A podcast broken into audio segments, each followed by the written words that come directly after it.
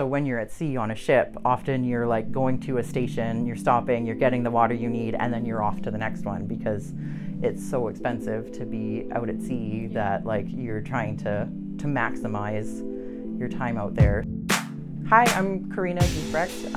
I study diatoms up in the Arctic. I'm a biological oceanographer.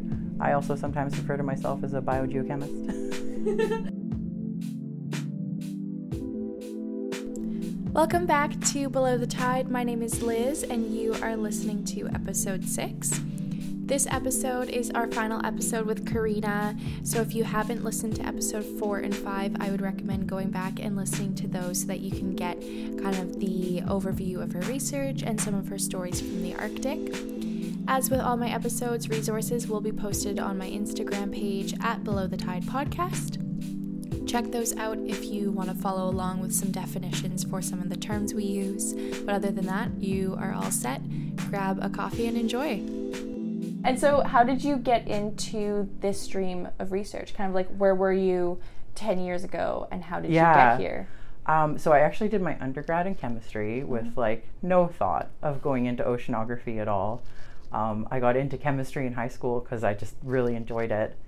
And then as I was finishing up my undergrad degree, I was thinking about grad school, but I was finding that like all the projects I was looking at in, chemistry, I couldn't see the point of it. Like, why would I go study or try to synthesize this compound, like for what? Like, how am I contributing to society? And it was actually a senior lab instructor in the chemistry department that like pointed me to earth and ocean science, because when I was talking to her about this, she said, sounds like you want to do more like applied chemistry, and like she knew of other students who had come to the department, so she said check it out. Mm-hmm. And then that's when I found my master's supervisor's research, like Roberta Holm, and one of the projects that she had, so Roberta studies gases in seawater. And one of the projects she had was comparing all of these methods for biological productivity. So that's essentially like measuring the growth rate of phytoplankton. And so there's lots of different ways that people can measure it. Mm-hmm. One of the ways is using gases. Okay. So because phytoplankton produce oxygen, which is a gas, it gets dissolved in seawater. So you can like, you could measure the just absolute change in oxygen over a period of time, and that could tell you, what their growth rate is. Or what Roberta did, or still does, is she would measure, it's the oxygen to argon ratio. And so oxygen and argon have very similar solubilities in seawater, so they have similar properties, physical mm-hmm. properties. So if you measure the ratio of the two, because argon isn't produced by anything biological in seawater, but oxygen is, when you sort of like measure their ratio, what you're left with is the biological oxygen. Mm-hmm. And so it's a way to get at that same productivity rate, but in a almost easier way, because you don't have to like incubate a sample. You don't have to like let things grow for a period of time. You can just straight up go out, do a measurement, and then through some calculations get at that rate. And the rate that you get is sort of representative of the past 2 weeks in the water. Mm-hmm. So yeah, it's very, very cool stuff. And then the idea was to take that method, which was fairly new, and compare it to other more standard methods, which is like incubations. Mm-hmm. And there's lots of different types of incubations you can do. So there's the one I described where like you can measure the change in oxygen, or you could measure some change, say like even just in the biomass, how much it accumulates, but the changes are usually kind of small, and the methods aren't quite precise enough to really get a good measurement of it. So what people have done since like the 50s is they use different types of isotopes, and you can put them into the bottle. And like, for instance, they could use carbon-14, which is radioactive, for mm-hmm. example. So they put that in, and then they use inorganic carbon, so like CO2, because that's what the phytoplankton are going to take up. Right. And then because that's labeled, and then they're going to incorporate that into their like organic matter, so into like the particles. Mm-hmm. After a period of time, you can then filter out those particles and measure the radioactivity that's left. Of those particles, and then get at the rate. Yeah. And so that is a method that's been used, I guess it's been more than 50 years because it's 2021, 70 years, like yeah. since the 50s. And then there's also, people started moving towards stable isotopes because, you know, radioactivity. Oh. So there's like carbon-13 is another one, nitrogen-15. So like nitrogen is a nutrient, another thing that, you know, we all need to, mm-hmm. to grow. But phytoplankton use, and one of the things I did during my PhD was to use radioactive silicon because I was looking at diatoms and they have that silica shell. Right. And so I could use silicon-32 was the isotope I used, but I would spike a sample, I would incubate it for a period of time, and then because the diatoms incorporate silica into their shells, I could measure the radioactivity and specifically know how much diatoms are growing versus like how much all the phytoplankton are growing. Right. Because not all phytoplankton need silica. Okay. So that's something that like really got me interested in the PhD research I was doing. But yeah, so that's sort of how I ended up in oceanography. I was doing that project on biological productivity. I thought phytoplankton were amazing.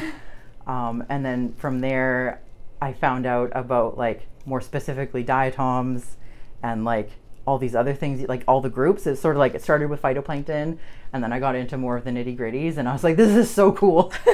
And yeah. You found the niche. Yeah, exactly. Yeah.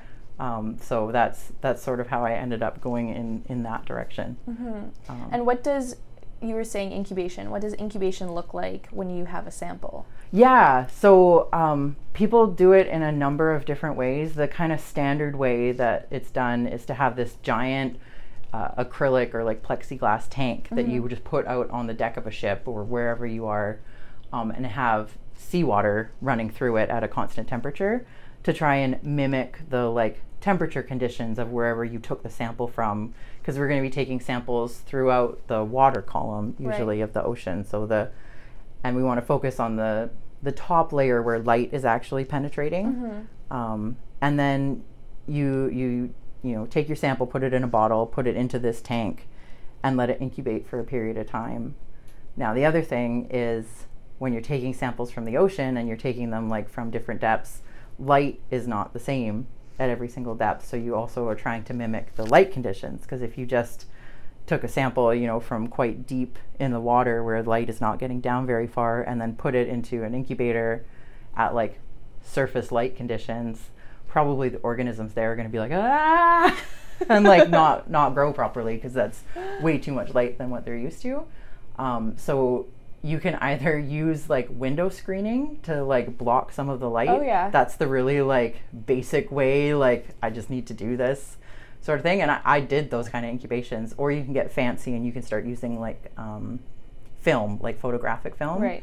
You can use neutral density film to block some of the light, but then because of like, you know, light's a spectrum, it's mm-hmm. a rainbow, and not all light, like all colors of light are going to get to every depth of the water column. So some falls off sooner than others. So you can use like colored films to sort of replicate, okay, deeper here in the water column, like not as much light is getting through. So we'll block off those parts of the spectrum and, mm-hmm. and more accurately mimic things. Yeah. But yeah, ultimately it comes down to, you've got this big tank, you've got probably some tubes or like bags or something that has window screening or film. Mm-hmm. You put your samples in there, you let them sit for some period of time, and then once they're done, you take them out, you filter the water so you can get the particles, and then you measure something on those particles. Yeah. Wow. So you're basically kind of like putting blackout blinds on a tank. Yeah. Kind of thing to make them feel like they're still in their home. Make them feel at home. So like another way to do it that's a little more challenging is you can actually like get the bottles and put them right back into the natural environment, like on a long line, and kind mm-hmm. of attach them to a line and let them incubate there. But then that requires you to stay in one place. Right. And so when you're at sea on a ship, often you're like going to a station, you're stopping, you're getting the water you need, and then you're off to the next one mm-hmm. because it's so expensive to be out at sea that like you're trying to maximize your time out there. So just hanging out for a day, sometimes it happens. Sometimes, like, depending on the project, you might actually want to sample over, like, the same place over a period of time, and so that sort of thing will work, but it doesn't always. But I would say that's probably the most accurate way of doing it, but also the most challenging, because you don't want to lose your float that has the bottles all on samples. It. And, one of my lab mates actually was doing something like that. She was up in Cambridge Bay in the Arctic doing incubations, and she was mostly just doing stuff at the surface. So she had made herself a little float that she could attach the bottles to and everything. And this was like during the ice breakup. So it was like before the ice broke up, during the ice breakup, and after. And she lost her float. They managed to recover it eventually, but because of the ice broke up so quickly, like overnight, that it like floated away from where it was supposed to be. And it can definitely happen. It's just being in the field, things go wrong. What would you say like one major setback you experienced in your research was? One setback was close to the end of my degree, and not so much like a research setback so much as like caused by the science, as I got pregnant as I was about to like start writing up my dissertation. And so it was like, okay, I've got 9 months to finish my degree, because I did not want to still be a PhD student with a baby. And that was my own thing. I was working. I mean, in some ways it's a bit standard, I think, for like as you're starting to write up your dissertation or like your master's thesis, it's just long days of sitting at the computer writing. But it was like, 14-hour days of just like constantly thinking about my research and on and on. And I was a week away from submitting my dissertation to my committee, and then it would be 6 weeks before I could defend. And I had it all sorted out. I was due at the end of October, so I was going to be submitting at the beginning of August, and then I would be able to defend in early October, and then I would be done, and I could have my baby, and everything would be great. And then I had a preterm labor scare and was put in the hospital for a month. I was on bed rest, not allowed to do anything. So I was stuck in the hospital. With a worry that my daughter would be coming early. So like everything got put on hold, and it was a scary time. She didn't come, and then the doctor sent me home and told me to like continue to take it easy. And by that point, I was on medical leave for my degree, and just because of the way timing was going to work with paying tuition fees, and I didn't want to try to defend my dissertation with a like 1-month-old. I decided to like wait until the next semester to defend. But I finished, so during that period between when I was sent home and when my daughter was actually born, I finished my dissertation and like had it ready to submit. But otherwise I was just twiddling my thumbs. And then in the end I was induced. So like, just to like add insult to injury, like she didn't even come, which 100% not her fault, but just like, very ironic. And then I could go into the birth side of things, which are also a bit dramatic, but anyway, she's happy and healthy and everything worked out in the end. But like a major setback for me was all of that. And well, I think a lot of people forget that scientists are also people, and like these things happen, and now you've got a daughter, but at the time you're probably like pulling your hair out being like, I feel like a lot of people consider their PhD kind of as their baby. It's like this thing that they've been 100%, working on, and you kind of want to finish that up, and then suddenly you've got a real baby coming. And like I definitely look at my like my master's thesis and my dissertation like as my babies, because you just put so much time and effort and like care into them, that it was really hard for me to like, and I had set probably unrealistic expectations about what I was able to, accomplish in the time, which I kind of look back and laugh at myself that I was just naive, because now having a small child is like, don't have expectations. Like things are just not going to happen the way that you plan them to unless you factor in like a lot of extra time. Mm-hmm. Like even getting out of the house in the morning is like, I need at least 15 minutes buffer time for just children, which is like, it's totally fine. And I think it's adjusting expectations, but yeah, back then it's like, oh yeah, no problem. I'll defend, you know, beginning of October and she's due at the end. And when I'm about to pop, it's fine. Yeah, should be okay. Yeah. Like I was making jokes about like, don't ask me questions that are too hard. Don't want to send me into labor too early. It's like, oh my gosh. But people forget that scientists also have lives. Yeah. Like, a lot of them have families that they go home to. Yeah.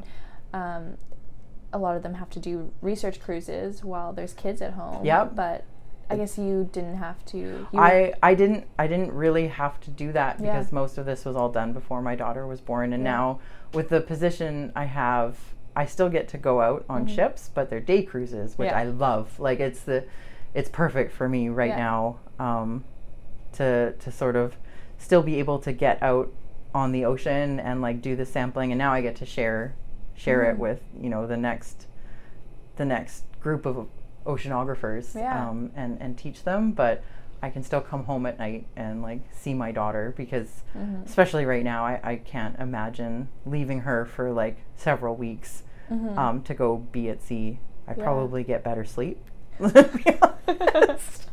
But it's hard to think about, and people do it, you know, and I totally respect that, but I know for me I wouldn't be able to do it, so and that's fair. Yeah, and I think that's a big part of science is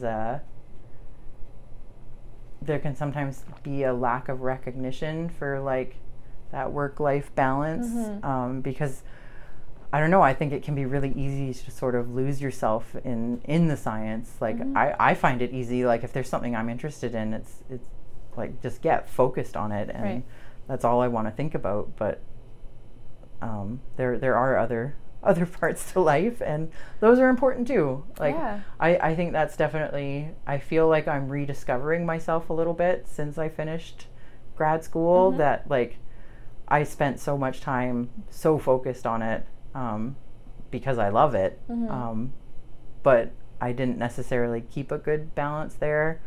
So now it's like, oh yeah, I like playing the piano and like riding my bike and all this stuff that I didn't do as much because it was just like, nope, gotta go to sea, gotta go do this.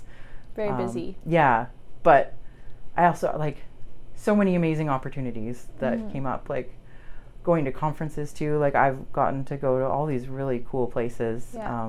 Like I went to Spain, I went to Corsica in France for sort of like field school for grad students. I got to go to Switzerland to like analyze samples.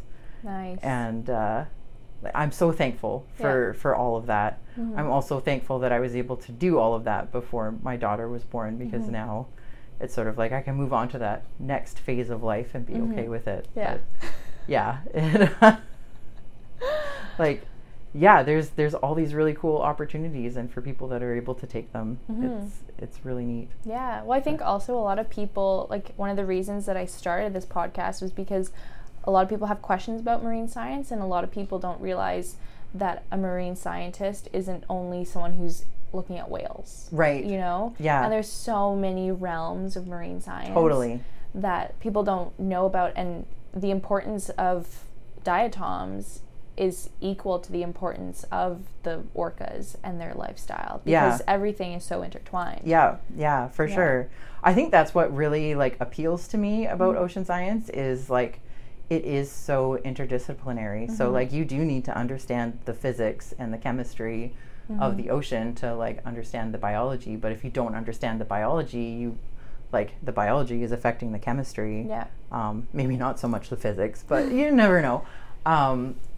And it's just like I love that about it, because it does pull in all of these different aspects of like things I've learned about and apply them to something that's like tangible. And I feel like, you know, the work that we do as oceanographers is making a difference in the world. So Yeah. Yeah. One diatom at a time. Exactly.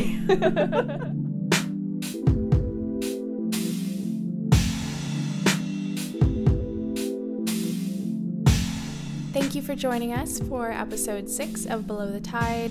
I hope you enjoyed, and stay tuned for the next episode next Thursday. My name is Liz, and you can follow Below the Tide on Instagram at Belowthetidepod for all the updates for every episode. Have a nice day.